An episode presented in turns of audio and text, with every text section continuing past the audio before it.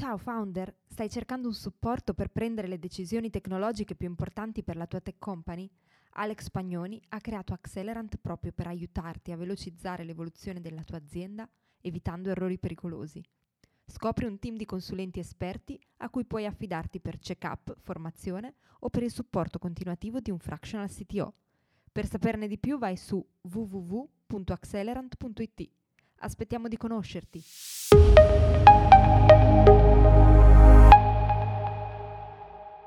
Nell'ambito dell'innovazione esiste un grande bivio, a fronte del quale il mondo si divide in due parti. Chi, come l'Italia, adotta un mindset trial and error e chi invece, come il mondo anglosassone, basa l'intero processo su studi di mercato e analisi preventive. Ma esiste davvero un giusto mindset per fare innovazione? In questo CTO Lunch, Alex Pagnoni ne ha parlato con i membri della community del CTO Mastermind. Ospite anche Edmondo Porcu, Head of Software and Data Engineer di Sapient. Buon ascolto! Benvenuti a tutti! Oggi di cosa parliamo? Parliamo di Innovation Mindset. È un argomento molto interessante, ne parliamo con Alex Pagnoni naturalmente e con Edmondo Porcu, che è Head of Software and Data Engineering di Sapient, che si trova in America, in USA, e proprio per questo abbiamo cambiato un po' l'orario del solito CTO Lunch. L'idea è di parlare un po' dei diversi approcci all'innovazione che ci sono fra l'Italia e un ambito più anglosassone, e Edmondo ha esperienza in entrambe le cose, quindi ci sono diverse riflessioni da fare. Lascio la parola ad Alex. Ciao a tutti e benvenuti in questo CTO Happy Hour per questa volta.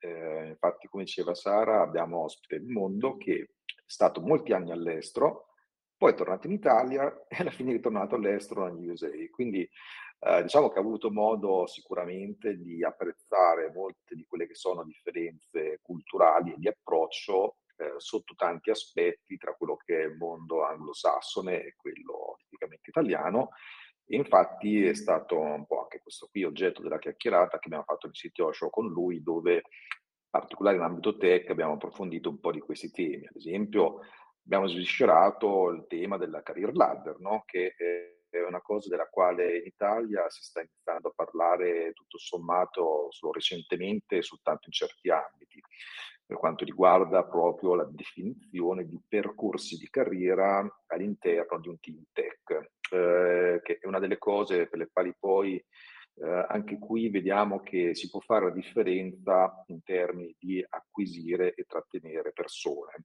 perché a un certo punto poi, quando si raggiunge anche una certa soglia, che a seconda dei casi può essere di un tot di persone, tipo 20, 30, 40, 50 persone, a seconda dei casi, ecco che inizia a diventare una cosa molto molto utile, se non proprio necessaria dal mio punto di vista, cosa che però in paesi anglosassoni è molto più scontata che non da noi. Quindi questo punto qui specifico è stato un po' il punto di partenza per poi vedere quali sono anche altre differenze. In particolare quella che volevamo discutere questa sera è in particolare quella dell'approccio all'innovazione, che, dicendo così, in Italia è molto un po' la trial and error, no? Quindi si fanno delle prove, si vede quello che rimane, un po' come lanciare gli spaghetti sul muro e vedere cosa rimane attaccato un po'.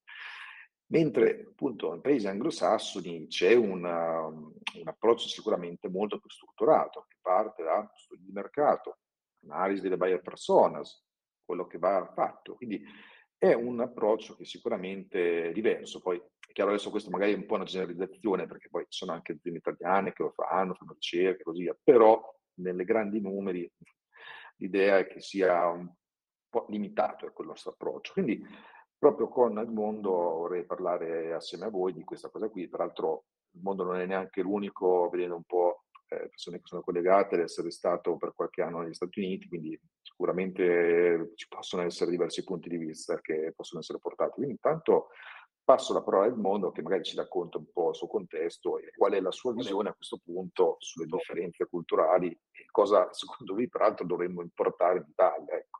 Grazie mille Alex. Allora sì, diciamo che questa è un po' anche la storia in parte di un mio fallimento personale in Credimi, ed è molto correlata alla mia idea di ripartire, no? In, sono stato 5 anni come CTO co-founder in Credimi, ero l'unico dei cofondatori di background tecnico e diciamo chiaramente quando avevo iniziato con l'avventura non avevo la maturità di un imprenditore, ero uno sviluppatore, anche bravo, ma chiaramente avevo, in termini diciamo di innovazione, la mia competenza era più limitata sicuramente di quella che ho oggi. E Credimi ha fatto una serie di prodotti che sono sostanzialmente tutti, si sono tutti rivelati un fallimento dal punto di vista commerciale, tranne uno, no? E la cosa più interessante è che questo prodotto in realtà è arrivato da qualcuno da fuori che ci ha chiesto di farlo. A un certo punto, diciamo, dopo qualche anno di frustrazione, no? E un management che mi diceva sempre che il team di ingegneria non era abbastanza veloce, io ho iniziato a voler scavare sotto la questione. Chiedendomi, ma c'è un problema di skill set mio o del team? C'è un problema di approccio mio del team? E in realtà... diciamo, la risposta che mi sono dato è per fortuna no, anzi sono io tendenzialmente a frenare delle richieste, diciamo, troppo complicate da sviluppare e non verificate, ma nonostante questo il freno che riesco ad apporre, diciamo, alle richieste del CEO non è abbastanza forte. E la verità è che se tu sviluppi delle cose che non servono non sarai mai abbastanza veloce. Cioè, l'unico modo per essere veloce è fare solo le cose che servono. Chiaramente non è per forza facile sapere cosa è utile al cliente, cosa può fare la differenza, ma chiaramente usare come metodologia trial and error chiaramente non è assolutamente... non è fiabile economicamente, no? E mi sono un po' interessato alla questione, ma cosa fanno gli altri, no? Le altre startup di successo hanno avuto fortuna nell'indovinare cosa serviva al cliente, o hanno fatto magari qualche tentativo, ma l'hanno fatto limitando le spese prima di trovare cosa... Come si arriva al product market fit senza finire sostanzialmente il capitale che si è in cassa? E ho scoperto che effettivamente questo è un filone molto studiato negli Stati Uniti perché tante aziende fanno trial and error e quindi poi i risultati sono molto scarsi e quindi poi giustamente queste aziende si lamentano che il return on investment sui progetti di innovazione è basso. E appunto le cose che ho scoperto è che effettivamente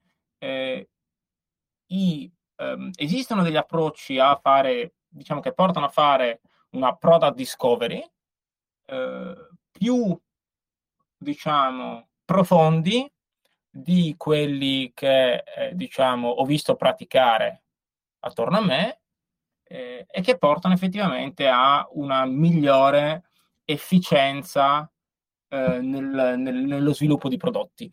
Diciamo, l'idea di fondo è che nessuno di noi compra un prodotto o un servizio perché vuole quel prodotto o servizio, ma semplicemente perché ha un obiettivo o un goal che vuole raggiungere e identifica nel nostro prodotto o servizio il modo che gli conviene di più per avvicinarsi a quell'obiettivo.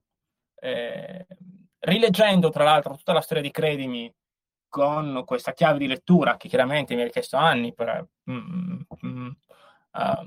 raggiungerla, ho degli aneddoti incredibili, no? Cioè, Credimi nasce con l'idea di aiutare l'azienda a crescere migliorando la gestione del capitale circolante. Quando tu leggi questa missione con questa nuova chiave di lettura, capisci che è una missione troppo vaga perché la gestione del circolante è molto diversa in aziende che lavorano con la pubblica amministrazione versus aziende che lavorano con l'estero versus aziende che lavorano con magari privati. E quindi cercare di risolvere questi tre problemi che sembrano letti sulla facciata,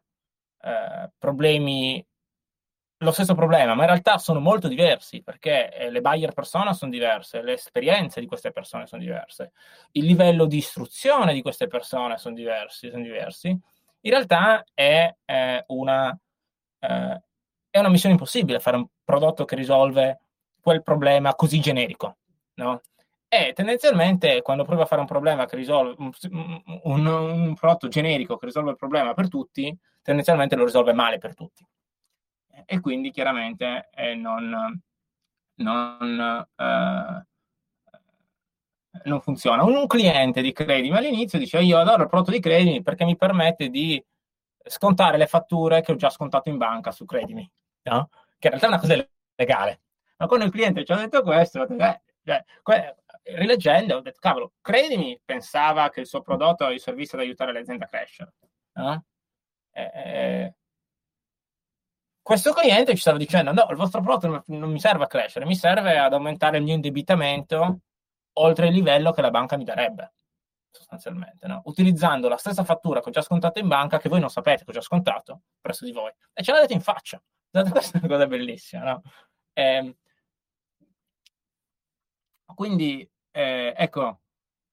quest'idea che un problema generale può essere, sì, una missione per un'azienda, sono d'accordo, ma non può essere un prodotto. Un prodotto deve essere mirato a un problema più definito, più concreto, più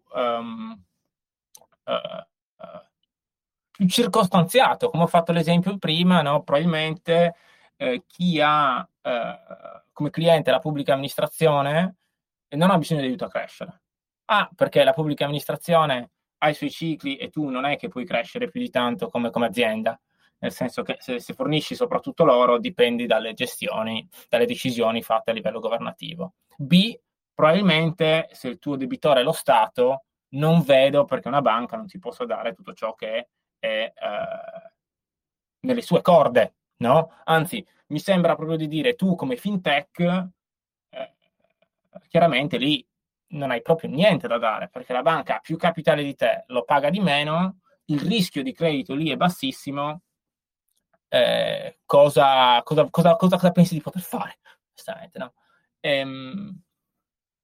C'era un prodotto di quelli della prima iterazione di Credimi, che era un servizio di anticipo fatture, che avrebbe potuto funzionare effettivamente, ma quel prodotto lì sostanzialmente aveva dei blocker tecnologici per cui era impossibile realizzarlo nel 2016-2017. Sostanzialmente, effettivamente, era possibile attaccare una parte di mercato di aziende che avevano clienti molto buoni che vietavano la cessione del credito. Queste aziende tendenzialmente facevano in parte già cessione del credito confidenziale attraverso la propria banca.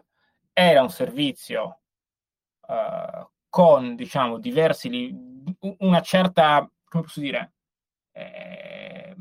difficoltà di utilizzo da parte del cliente. Effettivamente una fintech si poteva porre a far concorrenza alle banche in quel settore. Però per poter fare questo servizio senza perdere soldi era importante intercettare i pagamenti, quindi farsi pagare dal debitore finale su un conto corrente di Credimi, e poi, dopo essere stati pagati,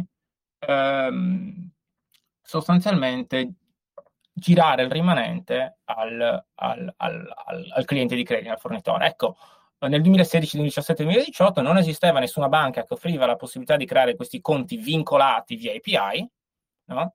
Siccome era un elemento fondamentale per non fare troppe perdite dal punto di vista di credito, di fatto quel prodotto è stato ritirato perché i clienti che si riusciva ad attrarre erano troppo rischiosi, e chi dava a Credimi il capitale da prestare a questi clienti ha detto: darti del capitale che poi alla fine tu presti con un rendimento dell'1-1,5% non ha nessun senso. E quindi Credimi nel 2020 ha chiuso il factoring per questo motivo qua, sostanzialmente, no? E dopo averci investito diversi milioni di euro, no? Probabilmente studiando meglio il problema dall'inizio uno capiva che non si poteva fare quel prodotto, no? Proprio, cioè, il contesto non permetteva di farlo in Italia, bisognava aspettare qualche anno in più e una maturità della PSD2, quindi della normativa sull'accesso via API a dati ed operazioni su conti correnti, che nel 2016-2017 non esisteva sul mercato, no? Magari mi fermo qua, magari c'è qualche domanda, qualche feedback su queste idee, non so. Sì, infatti avrei qualche domanda anch'io, però volevo prima sapere se c'è qualcuno che voleva dire la propria, raccontare la propria esperienza o se appunto qualche feedback su quello che hai detto al mondo fino adesso. A me viene in mente quando abbiamo fatto la startup in America anche noi,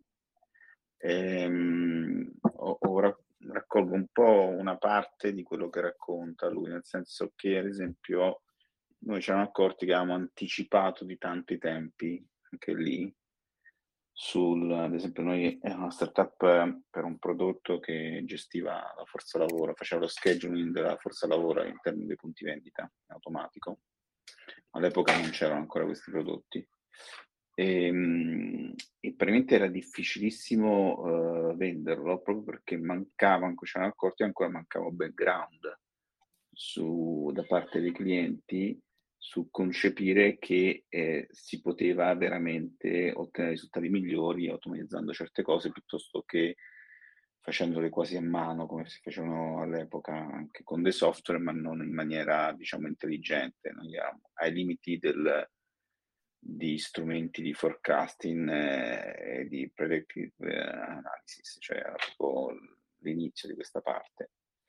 E quindi in realtà la mia domanda è cioè, cosa ne pensi del fatto, cioè, se non anticipi abbastanza i tempi rischi probabilmente di non riuscire a entrare bene sul mercato, però se anticipi troppo rischi di rimanere fuori, magari devi aspettare qualche anno prima di poter prendere il volo, diciamo. Questo escludendo il tuo concetto che mancavano proprio gli strumenti per farlo, a quel punto se mancano gli strumenti ovviamente c'è poco da fare. Se la normativa non te lo permette di farlo, diciamo che era la maturità tecnologica del sistema più che la normativa, Roberto. Okay. Diciamo che la cosa che ho esplorato, e suggerisco questo bellissimo libro di Christensen, un professore di Harvard che è mancato, che si chiama Competing Against Luck, perché è un libro interamente sul tema, no? Si può evitare di realizzare un prodotto per poi scoprire queste cose? Cioè si può scoprire queste cose con una metodologia prima di aver fatto centinaia di migliaia o milioni di dollari di investimento per realizzare un prodotto finito? E quello che secondo me mostra Christensen è che sì, si può, no? E che quindi l'idea che uno deve mettere il prodotto al cliente davanti per capire che non è quello che gli serve, non lo adotterà, è un'idea, diciamo, troppo rischiosa e che porta a troppi fallimenti. Lui sostanzialmente in questo libro articola questa teoria che ha sviluppato in 20-25 anni, che chiama The Job Theory, che dice che... ognuno di noi, quando appunto assume un prodotto, we hire a product or a service to get a job done. E la cosa interessantissima è che lui fa questo esempio, c'è anche un video su YouTube molto interessante, in cui dice un'azienda che faceva milkshake, voleva crescere il proprio fatturato, le aveva provate tutte, cambiare la forma del cioccolato, cambiare il packaging, cambiare gli ingredienti, faceva anche tanti sondaggi sui clienti, e non riusciva a tirare fuori niente da questo sondaggio. Perché? Perché in realtà non aveva capito che i clienti usavano il milkshake per dei job to be done completamente diversi. E quindi cosa succede quando tu vai a fare un'analisi quantitativa, raccogliendo dati numerici? È che si mischiano le risposte di persone che usano il tuo prodotto per motivi diversi, e quindi chiaramente mischiandosi si annulla magari l'informazione. Allora, cosa fa Christensen con i suoi partner? Si siede tutto il giorno davanti al negozio di milkshake e, sedendosi tutto il giorno, scopre intanto che le vendite di un negozio di milkshake si concentrano all'80% tra le 7 e le 8 del mattino e tra le 4 e le 5 del pomeriggio. E diciamo, già questa è un'informazione interessante, no? Come mai? Vuol dire che cosa succede a quelle ore, no? E sostanzialmente, iniziando a intervistare i clienti che comprano il milkshake al mattino, scopre che tutti quelli che comprano il milkshake al mattino lo comprano per un solo motivo. Hanno un chiaro job to be done. Hanno un lungo commuting da fare in macchina, un lungo tragitto da fare in macchina, e il milkshake messo a fianco alla leva del cambio è un modo per rendersi il tragitto meno spiacevole. Tra l'altro, intervistando questi clienti, i clienti dicono, sì, ho provato lo sneaker, ma lo sneaker finisce subito, ho provato a comprarmi, a portare una banana, ma poi mi resta la buccia sul sedile del passeggero e dopo mezz'ora nel traffico con 40 gradi c'è una puzza di banane nella mia macchina. Alla fine il milkshake è il miglior prodotto per rendere come job to be, per questo job to be done. E quando l'azienda capisce questo, chiaramente come fa a migliorare, a alzare le vendite? Ma semplicemente va ad attaccare tutta quella parte di clienti che fa un tragitto spiacevole e che non ha ancora capito che il milkshake è il modo migliore per rendersi un tragitto meno spiacevole. Io stesso ora, su un lungo tragitto da fare in macchina, mi viene il dubbio di mi prendo un milkshake, no? Se ho 2 ore da fare in macchina, no? A me è una cosa che mi piace, però da McDonald's lo vendono, ma quando mai compro un milkshake? E invece adesso compro un milkshake magari quando devo fare un lungo tragitto in macchina.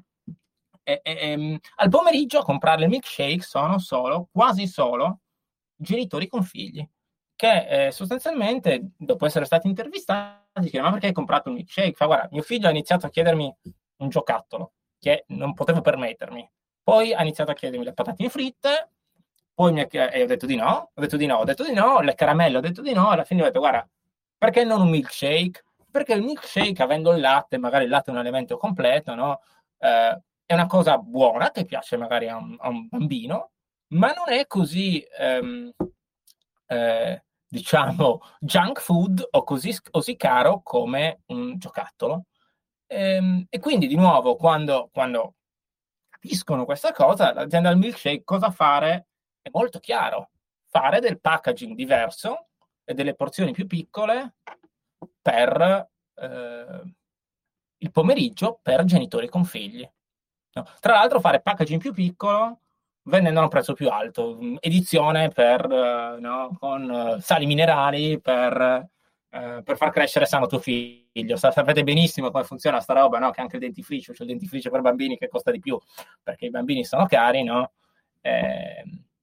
E quindi quando ho letto questo libro ho detto, cavolo, se avessimo applicato questa mentalità come sarebbe cambiata la storia della mia azienda, no? Di Credimi.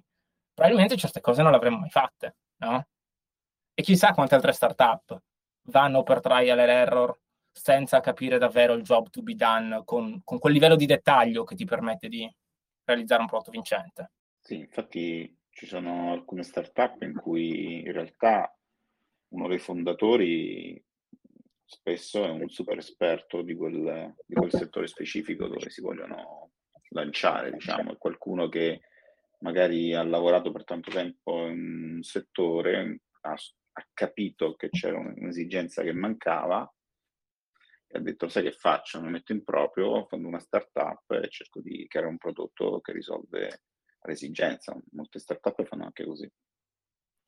Assolutamente, e quelle di solito sono le migliori, perché chiaramente se hai uno che ha vissuto il job to be done sulla propria pelle e si è scontrato con tutti gli ostacoli delle soluzioni esistenti, beh, quella è una persona perfetta per aiutarti a sviluppare il prodotto che serve e non quello che non serve, no? Sono d'accordissimo. Sì, guarda, io ero curioso di sentire, perché prima a un certo punto hai detto aneddoti, a me sono sempre curioso degli aneddoti, allora volevo chiederti, rispetto a quello che chiaramente puoi dire pubblicamente, se ne hai qualcuno da raccontarci per farci riflettere. Certo, allora, se voi guardate oggi, Credimi ha un prodotto di successo, no? Questo prodotto si chiama Credimi Futuro, è un prodotto in cui le aziende utilizzano la garanzia dello Stato, aziende che non sarebbero finanziabili perché troppo rischiose, attraverso la garanzia dello Stato diventano finanziabili perché lo Stato copre una parte delle perdite e questo prodotto viene erogato dalle banche tradizionali. Non l'ha certo inventato Credimi il fondo di garanzia, no? E tuttavia, credimi, questo prodotto ha un grande successo, oggettivamente. La cosa interessante è, come dicevo, che questo prodotto risponde a un job to be done che non è stato identificato all'interno di Credimi come un job to be done, è stato identificato dall'esterno. Qualcuno è arrivato e ci ha detto, sentite, c'è questo problema, ci ha aiutato a risolverlo, e noi l'abbiamo risolto, e alla fine ha funzionato, no? E la cosa interessante è che se uno va davvero a capire come funziona quel prodotto oggi, questo prodotto, siccome Credimi, non essendo una banca, presta soldi che vengono da altre istituzioni finanziarie, deve remunerare queste altre istituzioni finanziarie, fondi pensione, altre banche, deve remunerare il capitale. E quindi, per via del modello di Credimi, è evidentemente più cara delle banche, no? Quindi se tu hai un finanziamento, ti fa un'offerta una banca, ti fa un'offerta Credimi, Credimi è certamente più cara. Allora, perché mai dovresti pagare di più? No? Allora, se sei disposto a pagare di più perché sei mossa molto male, la verità probabilmente è che né la banca né Credimi sono disposti a finanziarti. No, perché vuol dire che il rischio che tu faccia fallimento è molto elevato. Quindi, come fa Credimi a fare certi risultati con Credimi futuro? Perché risponde a un job to be done vero che esiste. Quando tu sei un imprenditore e hai un'opportunità o un'emergenza a cui devi rispondere, e le tue banche esistenti, perché se sei un imprenditore che ha un'azienda sana, hai già delle banche con cui lavori. Ecco, quando hai raggiunto con queste banche il massimo del credito che loro sono disposti a concederti, allora Credimi futuro è la soluzione ideale per aiutarti a cogliere quell'opportunità o riparare quell'emergenza. Cioè, l'alternativa che tu avresti sarebbe andare da una nuova banca, aprire un nuovo rapporto, questo prenderebbe effettivamente troppo tempo. Quindi sei disposto a pagare il sovrapprezzo, diciamo, legato al fatto che il tasso di interesse che paghi con Credimi futuro è più elevato, perché il costo di perdere quell'opportunità o di non rimediare a quell'emergenza eccede il costo aggiuntivo, gli interessi in più che paghi per avere il finanziamento subito e non fra 3 mesi con una banca. Questo è un job to be done che esiste, no? È chiaro, cioè immagino io di essere un imprenditore e di dire, oh cavolo, ho trovato il nuovo locale per aprire la nuova sede del mio ristorante, se non faccio un'offerta, se lo prende qualcun altro, vado dalle mie banche e mi dicono, caro bello, non ti possiamo dare più soldi, però non sei messo così male, perché non vai ad aprire un nuovo rapporto alla banca Y? E la banca Y mi dice, porta 100 kg di carta e ci vediamo fra 3 mesi. Allora vado da Credimi, mi prendo il finanziamento, l'approvazione in 3 giorni, l'erogazione in 20-25 giorni e faccio l'offerta per il nuovo locale. No? Però non è mai stato visto così da noi all'interno, no? Come job to be done. Questo job to be done è arrivato perché in realtà un partner esterno ce l'ha portato tendenzialmente, no? Sì, un'altra cosa che ti volevo chiedere è questa. Allora, praticamente parlando quindi di innovazione, job to be done, eccetera, pare però di capire che è un elemento importante, anche sentendo anche il riscontro che ha dato Roberto sulla startup, eccetera, eccetera, è anche il discorso del posizionamento del brand.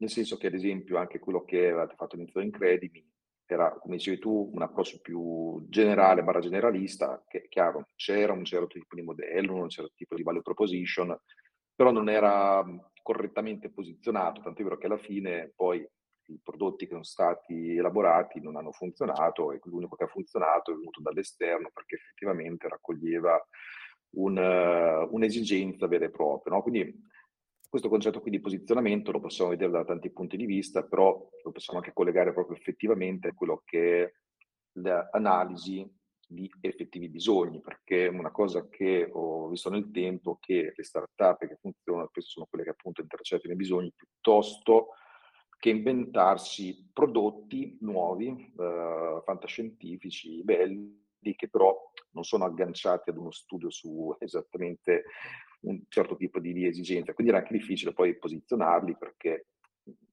non erano appunto posizionabili. Quindi, per dire, secondo te come si dovrebbe fare, ad esempio, per elaborare un posizionamento corretto e quindi elaborare anche la strategia di innovazione, quindi con delle ricerche di mercato, con quali altri strumenti? Ecco, io lì, dirò, queste non sono mie idee, ma Cito quello che dice Christensen in Competing Against Luck. Lui dice: le ricerche di mercato sono molto misleading. Molto misleading. Lui dice che la cosa ideale è parlare con poche persone e fare un'analisi qualitativa più che quantitativa, seguire il loro processo decisionale. Ti faccio un esempio, un altro esempio. Sai come è stata migliorata l'efficienza? Vabbè, ed è migliorare l'efficienza di vendita di materassi. No? La gente viene qua, entra, io pago delle persone che stanno lì a rispondere a domande e in proporzione a quante ore di lavoro passano le mie persone in negozio vendo poco. Analizzando come funziona il processo decisionale di una persona che compra un materasso, cosa scopri? Se parli con 4-5 persone che sono andate e tornate più volte in negozio, che magari la prima volta sono andati da soli. E se tu hai un partner, tu non comprerai mai un materasso per casa, non cambierai mai il materasso senza l'accordo del tuo partner. Quindi sostanzialmente andare in un negozio di materassi, se sei una persona, diciamo, in una relazione stabile, sposata, quello che è, devi andarci col partner. Cioè, la visita senza partner è inutile, no? E quindi semplicemente posso dire: guarda, lei è fidanzata, guardi, facciamo così, lei torni col suo partner, perché tanto passiamo un'ora assieme e lei non prenderà nessuna decisione. Altre cose interessanti che sono emerse, no, in questo genere di analisi quantitativa che guarda anche molto l'aspetto emozionale di come le persone prendono le decisioni. E sempre nell'aspetto dei materassi, qual è il più grande blocker all'acquisto di un materasso? Cosa fare del vecchio materasso? La gente è disperata, cavolo, chissà come si smalte. Comporta uno stress l'aspetto di disfarsi del vecchio materasso, che se un venditore di materassi ti dice: se lo compri da me, quando ti consegno il nuovo, mi prendo il vecchio e tu non devi pensare a niente, ma ti ha ridotto il 50% dello stress, che non sono i 100 euro in più e i 200 euro in più che costa il materasso, o capire, o 18 formule diverse. Tanto onestamente, almeno che uno non sia un esperto di materassi, insomma, è difficile anche riuscire a comparare tutte le opzioni e disfarsi del vecchio materasso. Quindi quello che dice, no, giustamente Christensen, è che analizzando tutti i passaggi del processo decisionale che porta o non porta all'acquisto, lì si scoprono davvero delle opportunità importanti. Faccio un altro esempio: tu prendi un mutuo, tu non prendi un mutuo perché vuoi prendere un mutuo fine a se stesso, tu probabilmente prendi un mutuo perché vuoi comprare casa. E anche lì vuoi comprare casa, probabilmente anche questa idea di comprare casa si inserisce in un piano di vita, in un programma di vita, no? Quindi se inizi a pensare, a guardare come sceglie il mutuo chi prende il mutuo per comprare la prima casa, o come sceglie il mutuo chi prende il mutuo per comprare la seconda casa, troverò dei processi decisionali diversi e scoprirò che probabilmente, se voglio migliorare quel prodotto o servizio, devo fare due servizi diversi in termini di journey del cliente, in termini di UX, per chi vuole comprare la prima casa o per chi vuole comprare la seconda casa, no? Anche perché, per esempio, chi vuole comprare la seconda casa probabilmente ha già preso un mutuo per la prima casa, quindi ha una familiarità con tutti gli aspetti, diciamo, contrattuali e tecnici del mutuo molto più elevata, no? Quest'idea di osservare il processo decisionale di pochi clienti, invece di fare un'analisi di mercato qualitativa su tanti clienti, è una cosa a cui non avevo mai pensato, perché diciamo l'analisi di marketing tradizionale basata su un'analisi di mercato, ecco, l'analisi di mercato non va d'accordo con l'innovazione, secondo me. Ecco, questa è un po' la cosa che ho imparato leggendo questo libro e un po' anche con la mia esperienza professionale.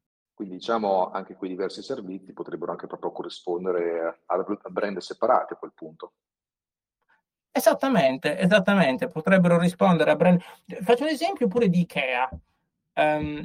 Qual è il job to be done di Ikea? Ce n'hai pensato? Il job to be done di Ikea è che è l'unico posto dove tu puoi in mezza giornata comprare l'intero arredamento per una casa, un'intera abitazione, no?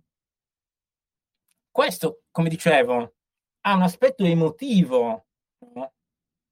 Che fa sì che anche persone che hanno redditi elevati, che tu ci vai da Ikea perché risparmi, no, io non vado da Ikea per risparmiare, vado da Ikea perché se devo pensare a comprare le stesse cose che compro facendo un solo giro da Ikea, in negozi diversi, mi viene l'ulcera. Ecco l'aspetto emotivo, no? Che fa sì che Ikea in realtà non sia posizionata come mobili economici, bensì come un one-stop shop per chiunque vuole arredare una casa velocemente.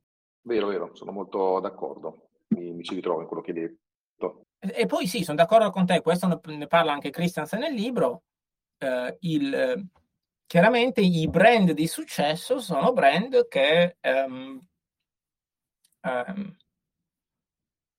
chiaramente costruiscono attorno a un job to be done delle esperienze particolarmente fluide e piacevoli. C'è un punto che mi ha fatto molto ridere all'interno del libro dove si parla del CEO di Netflix, e al CEO di Netflix gli si chiede ma chi sono i tuoi competitor? Perché c'è un punto in cui chiaramente si affronta il tema della non consumption, no? Cioè, se sei su un pool di potenziali clienti, 90% non utilizzano il servizio, 5% utilizzano il tuo, 5% utilizzano quelli del competitor, no? Molte aziende dicono, io guardo al competitor principale, mentre in realtà c'è il 90% del loro potenziale mercato che non riescono ad attivare, a coinvolgere. E giustamente all'interno di questo bellissimo libro Christensen dice, ma questo è un problema vero, no? Tu non puoi combattere per quel 5% e lasciare il 90%, tu devi andare sul 90%, cioè è abbastanza intuitivo, no? E quindi il tema della non consumption, quindi di persone che non usano il tuo servizio né quello di un competitor perché trovano un altro modo per raggiungere il loro job to be done, è il tuo più grande problema. E il CEO di Netflix dice che il più grande competitor di Netflix è l'aperitivo, l'uscita con gli amici, il vino. Quando ho detto questo, ma perché il vino? Perché tu quando vuoi rilassarti, cosa fai? Ma tendenzialmente esci con gli amici, guardi Netflix, ti bevi un bicchiere di vino, no? Quindi il mio vero problema non sono i clienti che non guardano Netflix perché guardano Amazon Prime, quelli ce n'è abbastanza per tutti. Il mio problema è rendere Netflix così interessante che la gente esce una sera in meno e sta una sera in più a vedere una sera in più a casa a vedere una serie TV. I tuoi competitor non sono quelli che fanno lo stesso servizio, sono quelli che permettono di raggiungere lo stesso job to be done, avvicinarsi allo stesso job to be done. Sì, così la maggior parte delle volte i veri competitor sono i competitor indiretti o l'inazione delle persone, dei clienti. Infatti il vero marketing dovrebbe proprio far sì che si convincono i clienti a acquistare la tua soluzione piuttosto che quella degli altri, o piuttosto che non fare niente. Molte volte è così, infatti. E anche il problema del materasso che ci dai prima, il problema potrebbe essere: ho il mal di schiena, come lo risolvo? Col materasso, col fisioterapista, cambiando sedia. Bravissimo. Il modo migliore per alzare le vendite di materassi, ma fare la partnership con i fisioterapisti, no? Non cambiare il prodotto, no? Non fare un materasso migliore, ma bensì fare un accordo con dei fisioterapisti in cui loro raccomandano il tuo materasso. Quello che dici è molto interessante, veramente.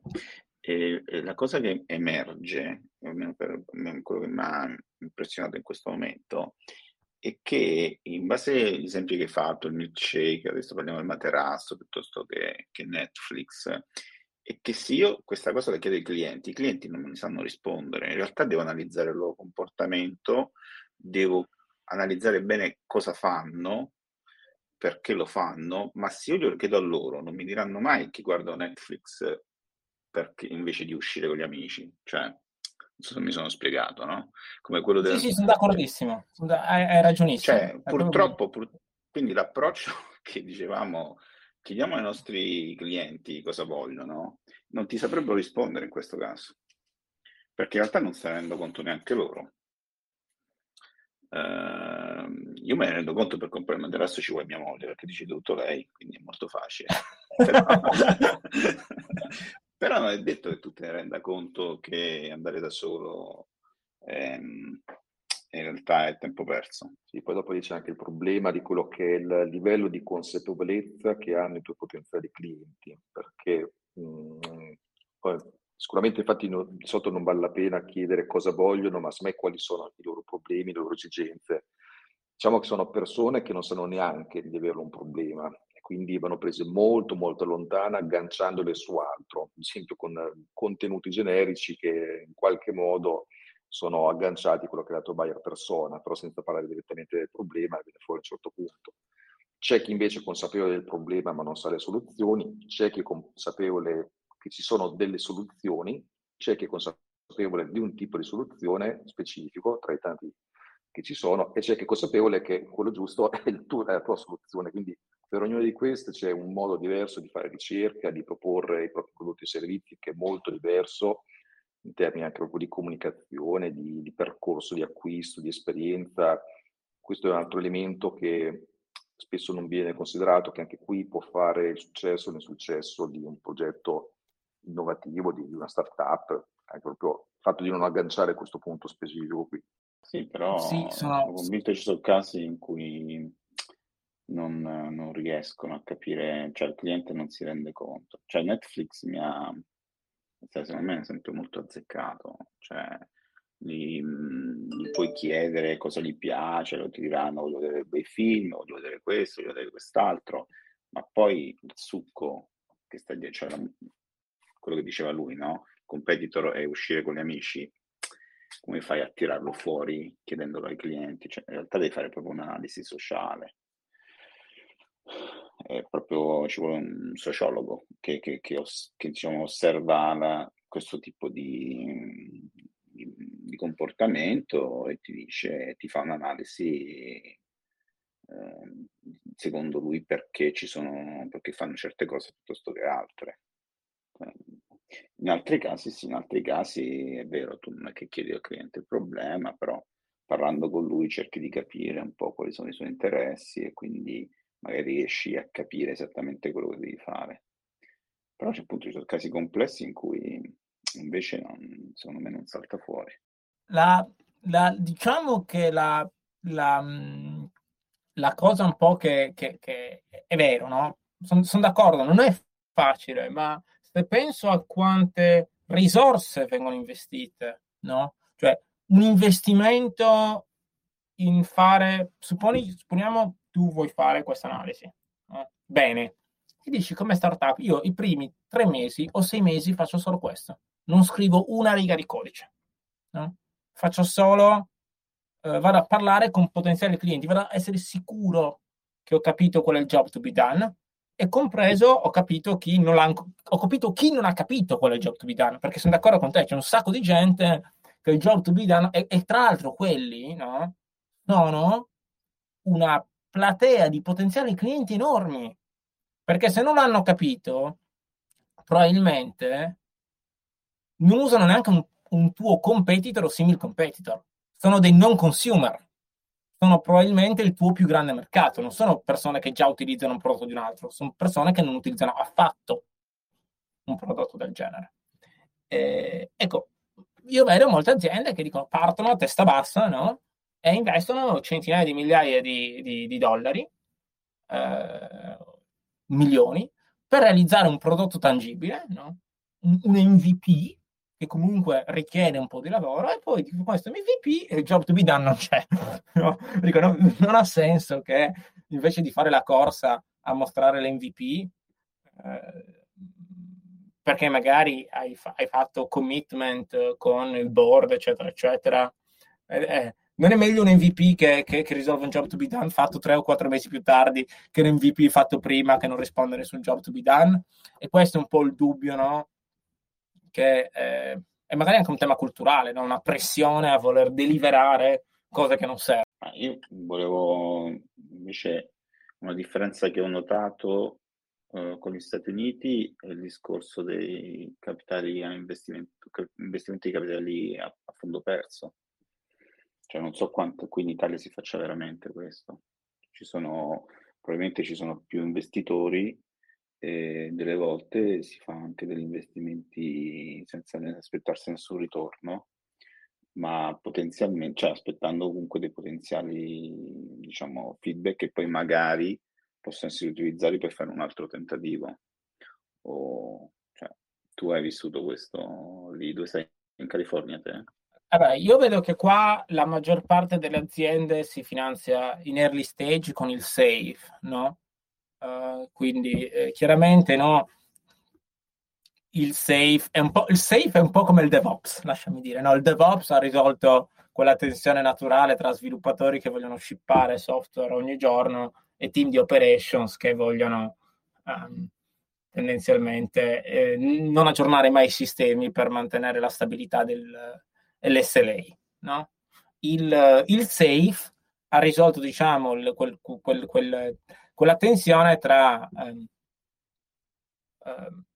founder che ha bisogno di raccogliere capitali iniziali per mettere la propria azienda e ha paura di diluirsi troppo, a essere fregato, e investitore che allo stesso motivo ha paura di mettere soldi in una sola, no?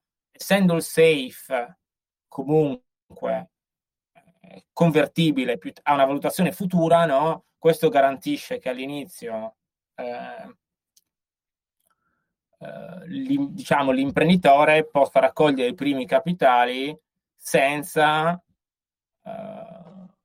stare a negoziare su valutazioni, senza sentirsi magari fregato o anche umiliato dal doversi diluire troppo, dal dover dare il 30%, 40% della propria azienda alla creazione per avere i soldi per farla. Perché peraltro, come avrai visto anche tu, no?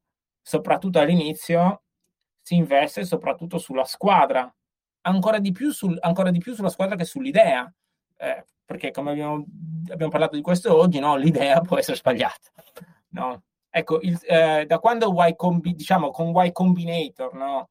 Che sicuramente ha un peso importante come istituzione in California, credo che i seed round senza SAFE praticamente non esistono.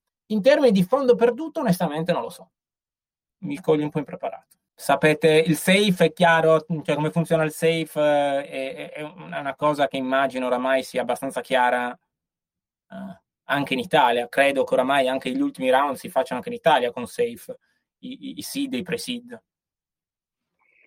Ma guarda, ultimamente lo vedo sempre più proposto, in effetti. Mi sono arrivate anche a me delle proposte in questo senso quando le startup cercavano collaboratori, fractional CTO, cose simili, e ultimamente me l'hanno proposto varie volte. Effettivamente si vede anche in Italia, lo confermo. Se non ci sono altre osservazioni, altre domande, io ringrazierei tanto Edmondo di questo intervento e di tutte le suggestioni portate. Vi ricordo che il CTO Show con Edmondo si trova online nel CTO Podcast, è stato pubblicato lo scorso mercoledì. E vi invito anche ad ascoltare quello uscito oggi con Nicola Fornaciari di Madisoft, che sarà ospite la prossima settimana. Vi ricordo, come ha già detto Alex, che domani sera ci sarà il CTO Meet, quindi il 21 aprile, domani. E chi volesse partecipare e non avesse ancora preso i biglietti, ce ne sono ancora qualcuno, quindi potete farlo già questa sera. Grazie mille a tutti e buona serata. Ciao a tutti, grazie mille dell'invito. Ciao. Ciao.